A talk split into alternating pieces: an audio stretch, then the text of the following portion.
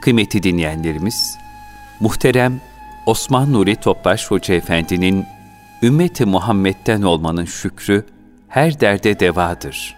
Konulu sohbetini istifadenize sunuyoruz.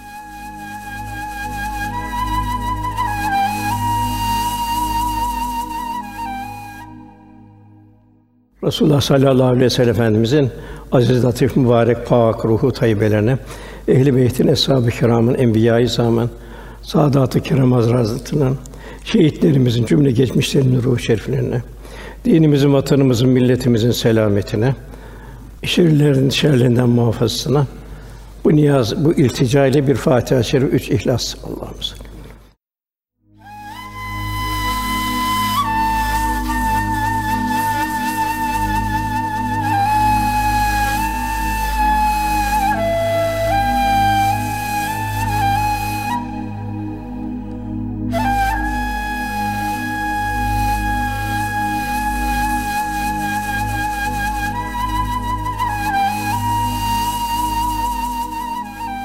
Cenab-ı Hak bizim Resulullah sallallahu aleyhi ve sellem Efendimizi yakından tanımamızı istiyor. Bir ayette lekad mennallah buyuruyor. Rabbimizin en büyük bize hediyesi lütfu 124 bin peygamber içinde Resulullah sallallahu aleyhi ve sellem Efendimize ümmet olmamız. Bu çok büyük bir lütuf. Her peygamber kendi zamanına aittir, mekanına aittir. Resulullah Efendimiz ise ebedi. Kıyamete kadar gelen bütün zaman ve mekanların peygamberidir. Onu örnek almak, Cenab-ı Hak onu bize terkin ediyor.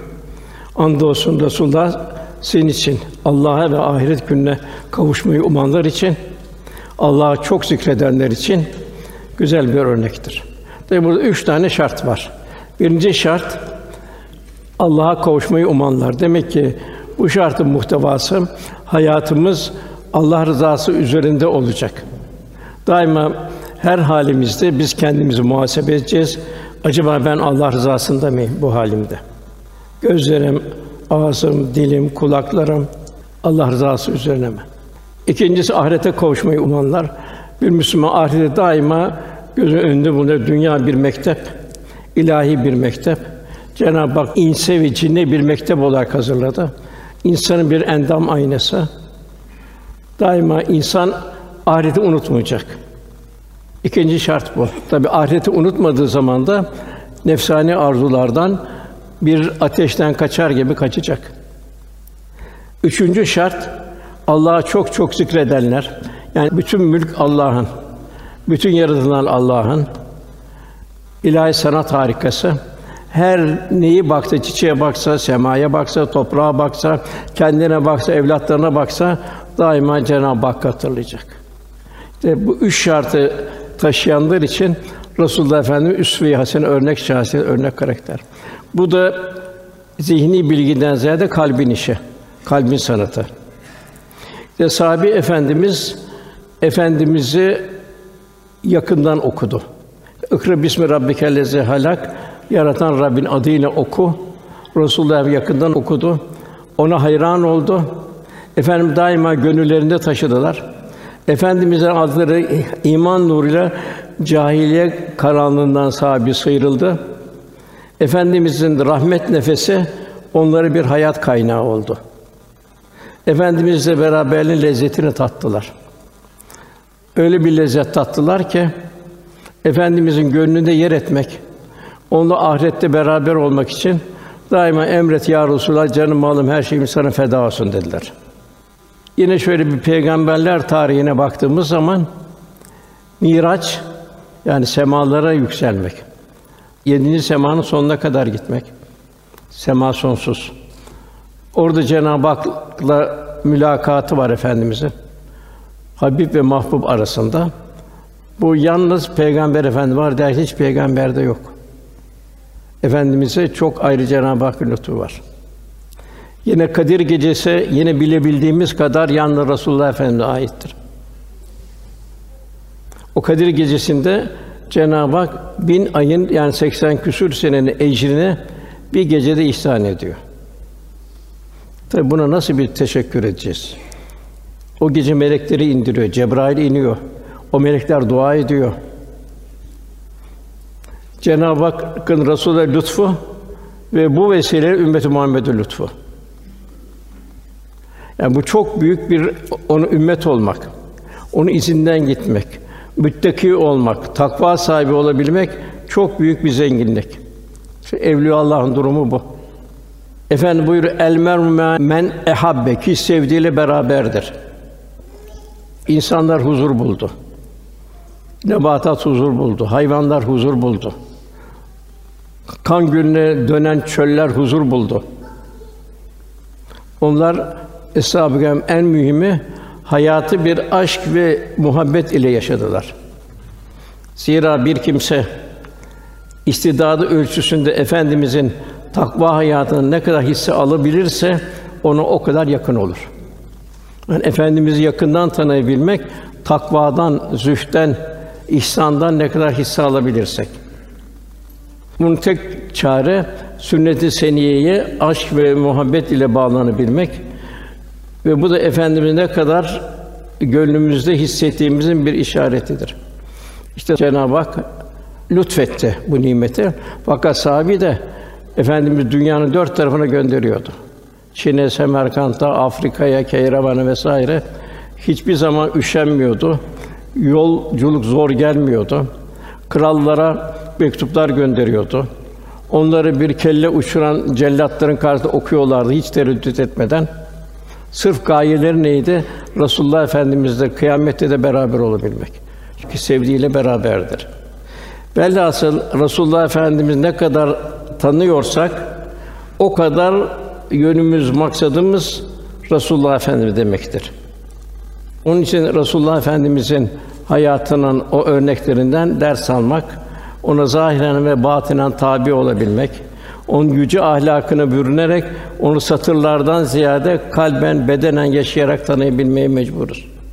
Kur'an kelamda bir mucize, kainat fiilde bir mucize, Resulullah Efendimiz insanda bir mucize. Üç tane mucize kıyamet kadar devam edecek. Yani efendimiz insanda tecelli eden bir sanat harikası. Her bakımdan mükemmel, eşsiz bir misal. Kullukta bir abide, bütün dertlerin dermanı, her asırda gelen müminlere efendimiz bir reçete. Yani alemlere ve insanlığa yegane rehber. Cenab-ı Hak efendimizin hayatı üzerine yemin ediyor. Kur'an-ı Kerim'de başka bir peygamberin üzerine yemin ettiğini görmedik. Efendimizin hayatı ile amrık diyor. Onun hayatı üzerine yemin olsun diyor. Yine Hucurat'ın ilk ayetinde Allah ve Resulü'nün önüne geçmeyin buyuruyor. Yani o hudutları içinde ömrümüz devam edecek. Huzur içinde devam edecek. Yani efendimiz yakından tanıyanlar tanıdıkları nispette abad olurlar. Onlar baktığımız zaman veli kullar o kadar bir muhabbet, zevk ve lezzet var ki dünyevi lezzetler hemen hemen sıfıra düşüyor. Biraz nefsani arzulardan bir yangından kaçar gibi kaçıyorlar. Efendimiz Allah'ın en sevgili kulu. Bütün insanlığa rahmet, bütün insanlığa yegane muallim, Efendimizin muallimi kimdi? Kim öğretti? Mekke'de bir ilim meclisi yoktu. Bir kütüphane de yoktu. Bir rahip rahibe de yoktu. Öğretecek bir müessese de yoktu. Bir kimse de yoktu. Yani hoca yoktu. Yetim doğan ve öksüz büyüyen efendimizin anne baba gibi bir istinadı da olmadı. Daha doğmadan baba alındı, doğdu anne alındı ve dede alındı. Onun mürebbisi Cenab-ı Hak'tı. Beni Rabbim terbiye etti. Terbiyemi ne güzel etti buyuruyor. Ve Resulullah Efendimizi de bütün insanlığı terbiye etmesine vazife kıldı. Bütün insanlığın mürebbisi. Bu şekilde yarı vahşi insanlardan bir asıl saadet medeniyeti inşa etti. Bugün de ona çok muhtacız. Efendimiz daha evvel bir eğitimci de değildi. Yani risalet vazifesinden evvel 40 sene hiç kimseden bir şey öğrenmedi. Hiç kimseye bir şey öğretmedi. Bunun toplum bir cahiliye toplumuydu. Kendisi ümmi bir kişiydi. Yani okuma yazma da bilmiyordu. Toplumda ümmi bir toplumdu. Toplumda okumayı yazmayı bilen yok kadar bir azdı. Cenab-ı Hak ona öyle bir şey öğretti ki, öyle bir eğitim verdi ki o bütün kainatı muallim oldu, cihana yön verdi. Huzur verdi cihana. Yine efendimiz nübüvvetten evvel peygamberden evvel bir asker dedi, bir kumandan da değildi. Hiç askerlik de yapmamıştı. Zaten doğru düz bir ordu da yoktu. Hep aşiret kavgaları vardı. Lakin efendimiz peygamber olduktan sonra savaşta bile merhamet tevzi etti. Nitekim Bedir'de harpten evvel düşmana gelip su istediler. Efendimiz düşmana su verdi. Nasıl bir merhamet? Yani düşmana bile merhamet tevzi ediyordu. Efendimizin talimatlarına bir de bugünkü durumda bakalım kıyas olarak. Efendimiz şöyle buyurdu. Savaş halindeyken zaten toprak elde etmek için, kan dökmek için bir savaş yasaktı. Ancak savaş bir zulmü kaldırmak için de hidayetlere vesile olmak için, toprak gasp etmek için bir hida şey yoktu efendimizin. Efendimiz orada talimat verir, zulmetmeyiniz diyordu kumandanlara. İşkence etmeyiniz, çocukları öldürmeyiniz. Savaş halindeyken bile çocukları himaye, mabetlerine çekilip ibadet meşgul olan kişilere dokunmayın Hristiyan Yahudilere. Kadınlara asla dokunmayın. Yaşlara dokunmayın. Savaş harici işler için kiralanan kişileri öldürmeyin. Kiliseleri yakıp yıkmayın. Ağaçları kökünden kesmeyin. Bir de bugüne bakalım. Modern cahiliyeye bakalım. Suriye'ye bakalım, Sudan'a bakalım, Yemen'e bakalım, Myanmar'a bakalım. Orhan Gazi de Osman Gazi'ye aynılarını söyledi. Bizim gayemiz dedi, memleket almak, kan dökmek değil dedi. İlahi kelimetullah'tır bizim gayemiz dedi. Allah'ın kelimesini tevhidi yüceltmektir dedi. Aman oğlum bunun dışına çıkma dedi. Yine ilave etti. O da Sultan Murad'a kelime-i tevhid iki kıtayı sığma onu bütün dünyaya taşıracaksınız buyurdu. Yine Osmanlı yine bunu hiçbir yerde tapmasına karşı bir zulmetmedi. Gayrimüslimler halk dahi bu adilane hayran kaldılar ve teşekkür ettiler. Hatta Notaras meşhur kilisede toplandılar. Fatih geliyor dediler. Roma'dan yardım alalım dedi. Yok dedi. Müslüman o Romalılardan daha merhametlidir dedi. Biz dedi bir orada Hristiyan serpil görmektense bir Müslüman sarığı görmeyi tercih ederiz dediler. Yine Osmanlı atları Fistün nehrinden su içiyorsa burada hak vardır, hukuk vardır, adalet vardır dediler. Yine efendimiz daha ve bir halk idaresinde bulunmadı. Çocukluğunda çobanlıktan başka bir idarelik de yapmadı. Yani onun kurduğu Medine İslam site devleti medeniyetin zirvesi oldu. Bütün mahlukatı zalimlerin şerrinden kurtardı. Köleler huzur buldu. Hayvanlar huzur buldu. Nebatat huzur buldu. Kan gönü dönen çöller de huzur buldu. Mehmet Akif'in ifadesiyle aczin ki ezilmekte bütün hakkı dirildi, zulmün ki zeval aklına gelmezdi geberdi. Yine Resulullah Efendimiz bir hukukçu değildi. Hak ve adalet tevzi etmek hiçbir tecrübesi de yoktu. Yani onun veda hutbesi en mükemmel insan hakları beyannamesidir. Değişmez bir anayasadır. Her devirde anayasa değişiyor ve İslam'ın anayasası efendim veda hutbesi en muhteşem bir anayasa. İbn Hazım diyor, Peygamberimizin diyor siretinden başka bir mucize olmasaydı diyor, onu diyor hayatı mucize olarak kâfiydi. İslam fıkıh metodolojisinin meşhur semalarından Karafi de Resulullah'ın başka hiçbir mucize olmasaydı onu eshab-ı kiramı yetiştirmesi, yarı vahşi insanlardan medeni insanlar haline getirmesi bile onun peygamberliğine en büyük delildi. Velhasıl kıyamete kadar mümin gönüllerde insanlıktan abide efendimiz.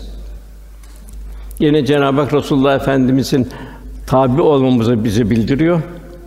Men yudir Rasûle fakat et Allah. Kim Rasûle itaat eder Allah'a itaat etmiş olur.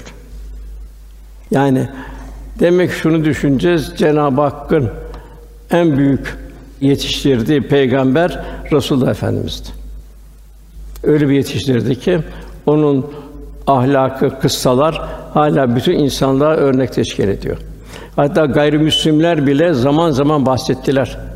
Mesela o ihtilalci Fransa'da Lafayette dedi, ey dedi büyük Muhammed dedi, sen dünyada tevzi eden hak hukuku dedi, şimdiye kadar kimse tevzi edemedi dedi. Bunun gibi çok meşhur kişi de efendimize hayranlığını belirttiler.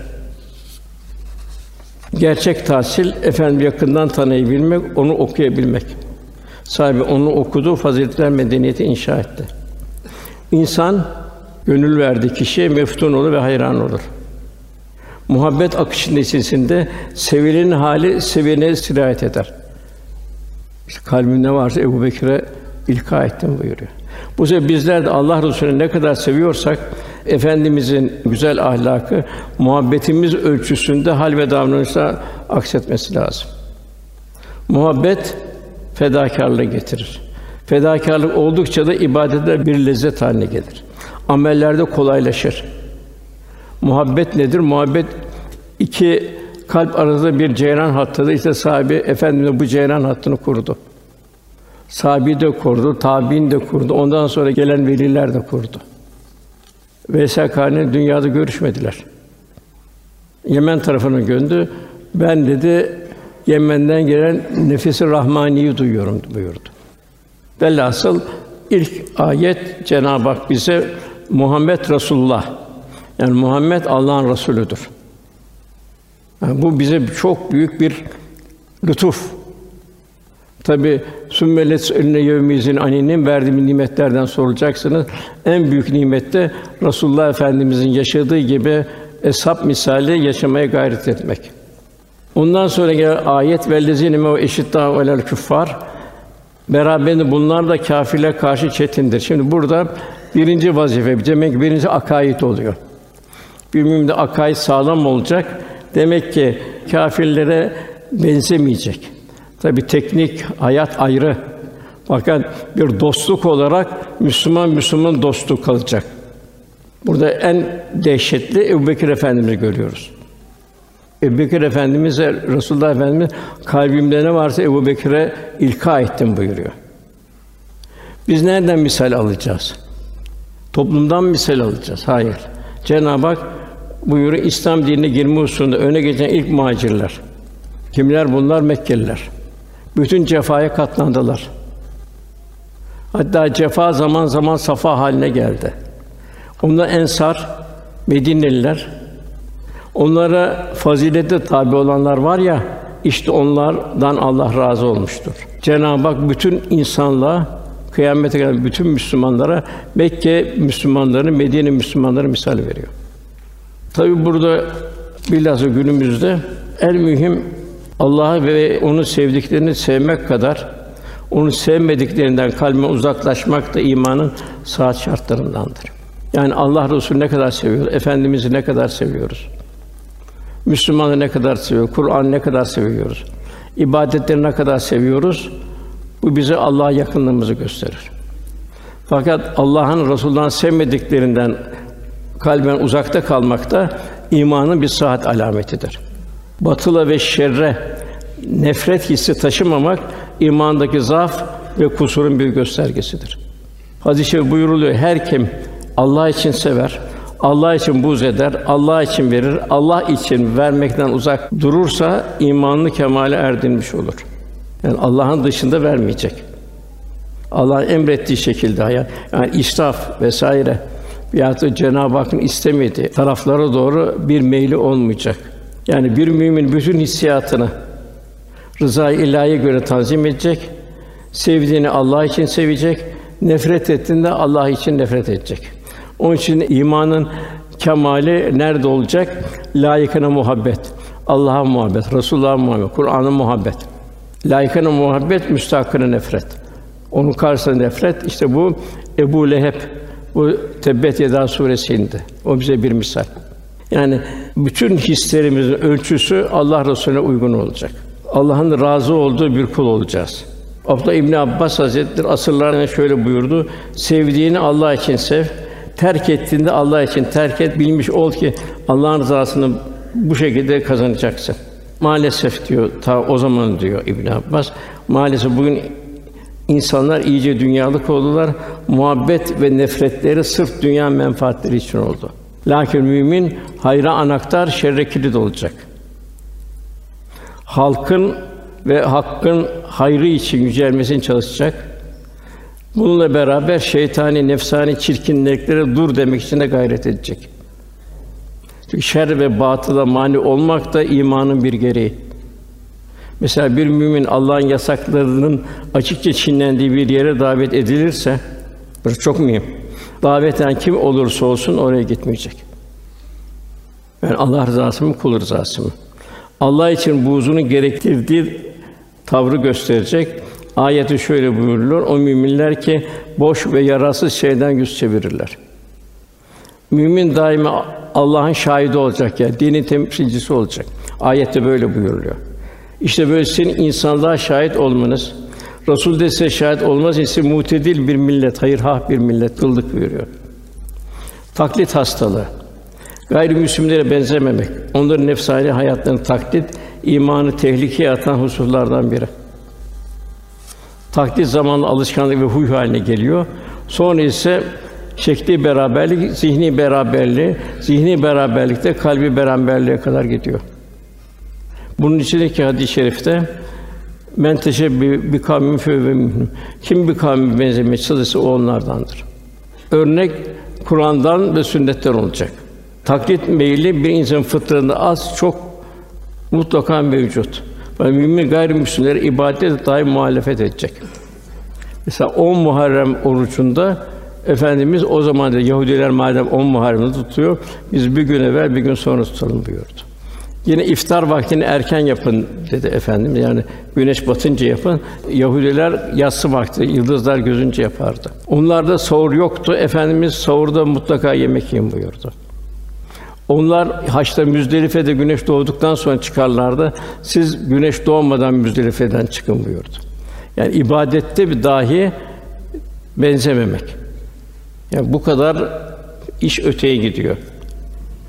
Yine farz olan orucun dışında yani Ramazan'da geldi o hariç cumartesi günü oruç tutmayın buyuruyor.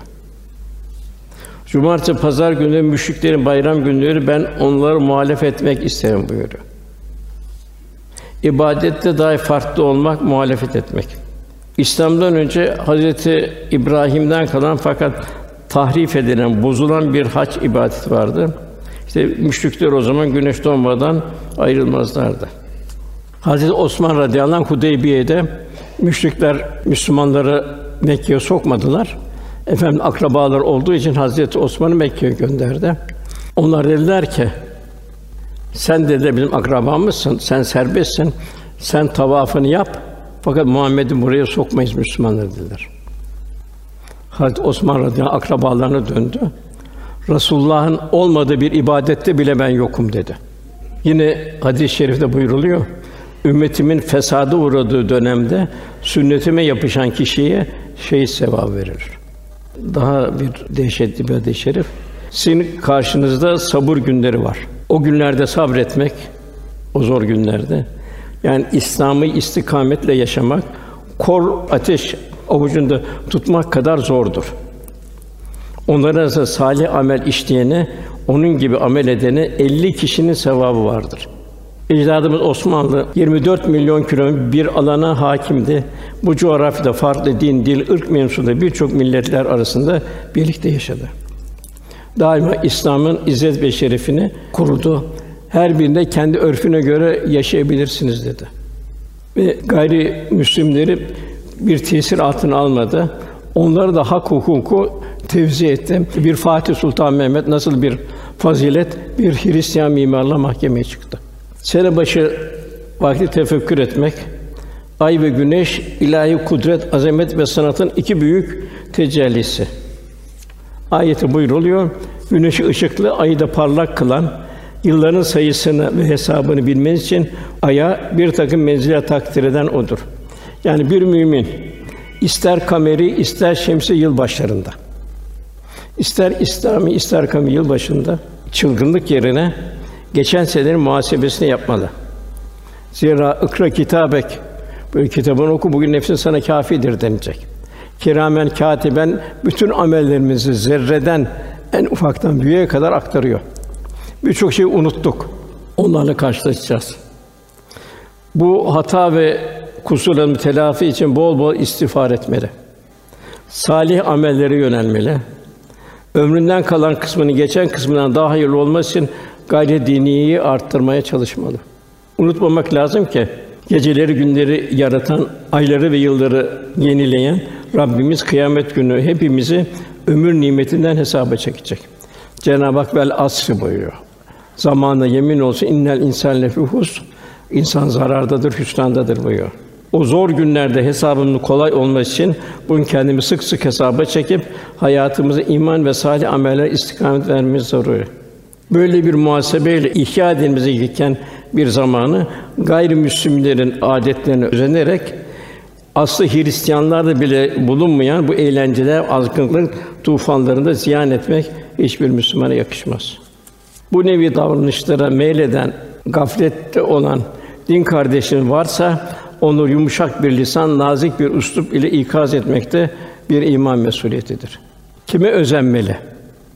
Cenab-ı ayette Nisa suresi 69. ayette kim Allah ve Resulüne itaat ederse işte onlar Allah'ın kendi lütfetmiş olduğu peygamberler özüneceğimiz birincisi. İn sıddıklar doğru insanı bu kıyamet günü sadıkların sıdkının fayda gördüğü gündür buyuruyor. Şehitler, fedakarlar, salih kimse beraber bunlar ne güzel arkadaşlardır buyuruyor. En amte aleyhim buyurdu. İşte bu en amte aleyhim bu dört karakterde bulunan kişiye onu örnek olarak alabilmek. En amtalim. Ondan sonra gayril mağdubi aleyhim verat dalin. Gazabı uğrayanların, sapıkların yolu değil. Maalesef bugün ise görüyoruz sapıkların yolunun daima propagandası yapılıyor. Bu evlatlarımızı, yavrularımızı korumamız lazım. İmam Rabbani Hazretleri bir mektubunda şu ibretli hadisi anlatıyor İmam Rabbani Hazretleri. Bir kez hasta bir şahsın ziyaretine gitmiştim diyor. Ölümü yaklaşmıştı diyor. Hane teveccüh ettiğimde gördüm ki kalbi şiddetli karanlıklar içindeydi. Ne kadar bu karanlık kalkması için teveccüh ettim yani dua ettimse bu karanlık kalkması için olmadı diyor. Çokça teveccühten sonra malum oldu ki bu karanlıklar küfür ehlinden kendisine sirayet eden menfi hallerden kaynaklanmaktadır. Bu sıkıntıların menşei küfür ehliyle dost geçirmiş olmasıdır. Bundan sonra anladım ki bu karanlıkların defi için teveccüh dua etmek yerinde bir iş değil. Zira onu bu karanlıklar temizlenmesi cehennem azabına kalmıştır. Küfür ehliyle beraberliğin cezası budur. Bu arada şu dahi malum oldu. İmandan bir zerre onu ebedi cehennem azabından kalmaktan kurtaracaktır.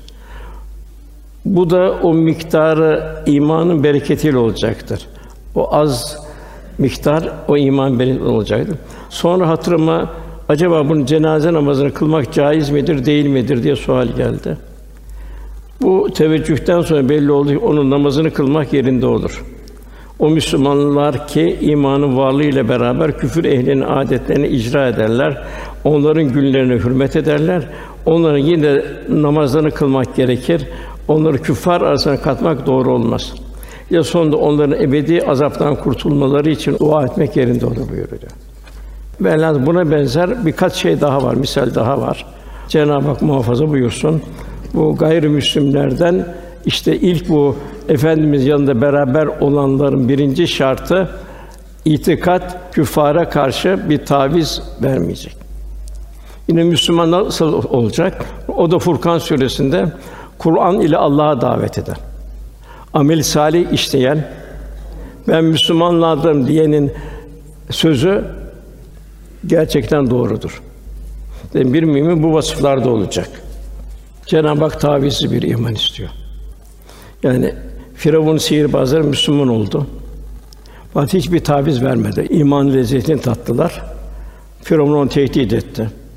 Çapraz kestireceğim dedi. Onlar dediler ki senin zulmün dünyaya aittir dediler. Sen serbestsin dediler. Yaptığını yap dediler. Bak ölüme kadar yap, daha yapamazsın dediler. Fakat çok acıklı bir şey işkence yapıyordu. Onlar bir taviz vermekten korktular. Rabbena efri aleyna sabren ve fena müslüm dediler. Ey Rabbim bizim üzerimize bol bol sabır ver. Sabır dök üzerimize ya Rabbi dediler. Müslüman olarak canımızı al dediler. Habibi Necar tevhidi korumak için taşlanmaya razı oldu. Efendimiz de imanı tebliğ etmek için Taif'te taşlanmaya razı oldu. Ebu Leheb amcası böyle zulmetti, toprak attı, taş attı. Cenab-ı Hak bu ayeti bildirdiği için demek ki Cenab-ı bizden tavizsiz bir iman istiyor. Efendimiz buyurdu, ben müşrikler arasında ikamet eden her Müslümandan biriyim buyurdu. Yani onlarla evet beraber hak hukuka dikkat edecek, çalışacak fakat dostluk olmayacak. Tekniğini alacak fakat Müslümanın dostu Müslüman olacak. Yine efendimiz buyuruyor. Müslümanlarla müşriklerin yaktıkları ateş birbirini görmemeli. Bu çok mühim. Yani bir özenti olmayacak. Müslümanların, müşriklerin yaktıkları ateşliler birbirini görmemeli. Yani birbirinden uzakta olmalı. Eğer Müslümanlar imanını koruyamıyorsa müşrik diyarından göçmelidir. Fakat orada İslam'ı temsil ediyor, İslam yaşayarak şey yapıyor, onlar müstesna. Yine ey iman edenler Yahudileri ve Hristiyanı dost edinmeyin. Onlar birbirlerinin dostudur. Sizden kim onları dost edinirse biz o da onlardandır. Allah zalimler toplumuna hidayet erdirmez. Maide suresi 51. ayet. Sizin veliniz, dostunuz Maide suresinde. Ancak Allah'tır, peygamberdir sizin dostunuz. Bir Allah'ın emrine boyun eğerek namaz, namazı dost doğru kılan, zekatı veren müminlerdir. Ondan sonra diğer bir sıfatı Müslümanların kendi aralarında merhametlidir. Yani merhamet bir müminin imanı tescil eden bir alamet farikasıdır. Merhamet imanın ilk meyvesidir. Merhametli olmak Rahman ve Rahim esmasının mümin şahsiyetinde bir tecellisidir. Merhamet nedir? Sende olan, onda olmayan mahrumlara ikram etmendir. Diğer ifadeyle merhamet başkasının mahrumiyetinin telafi için onların yardımına koşmaktır. Onun eksikliğini telafi etmektir. Zira bir mümin mümin zinnetlidir. Ondan sonra gelen ayette Teram rükkan sücceda onları rükû ederken, secde ederken görürsün. Yani bir mümin namaza severek koşacak. Severek namaz kılacak. Onun rükûsu, secdesi ayrı bir güzellik olacak. Bir rahmet olacak numune misal olacak. Ondan sonra müminin niyeti ne olacak? Onlar Allah'tan lütuf ve rıza isterler. En mühim şey Allah rızasını elde etmektir. Kurtuluş da orada. Ondan sonra min eseri sucud onların yüzlerinde güzel bir sima var, bir nuraniyet vardır. Bu Tevrat'taki İncil'deki şeyler, vasıflar yine onlara bir hizmet ehli olacak. Cenab-ı burada bir misal veriyor. Onlar filizini yarıp çıkması topraktan gittikçe onun kuvvende kalınlaşmış, gövdesi üzerine dikilmiş bir ekine benzer ki bu ekincilerin hoşuna gider. Allah böylece onu çoğalıp kuvvetlendirmekle kâfirleri öfkelendirir. İşte günümüz. Müminlerdeki gayretler, çalışmalar vesaire küffarı öfkelendiriyor. İslam fobi diyor. Kendileri fobi. İslam merhamettir, şefkattir.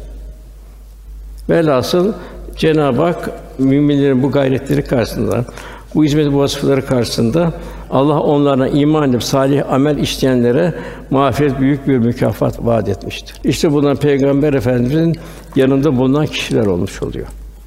Tabii demek ki burada şöyle kısa şey yaparsak imandan bir taviz olmayacak. Onun hiçbir adetlerine, örflerine bir Müslüman bulaşmayacak.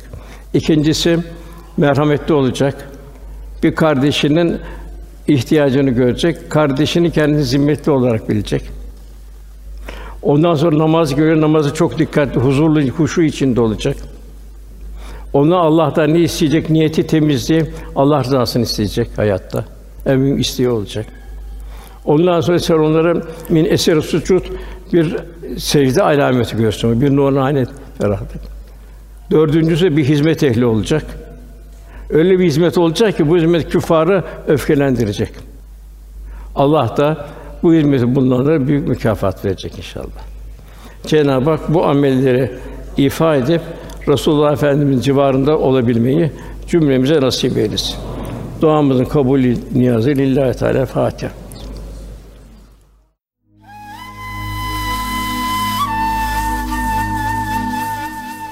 Erkam Radyo'da muhterem Osman Nuri Topbaş Hoca Efendi'nin Ümmeti Muhammed'den olmanın şükrü her derde devadır. Konulu sohbetini dinlediniz.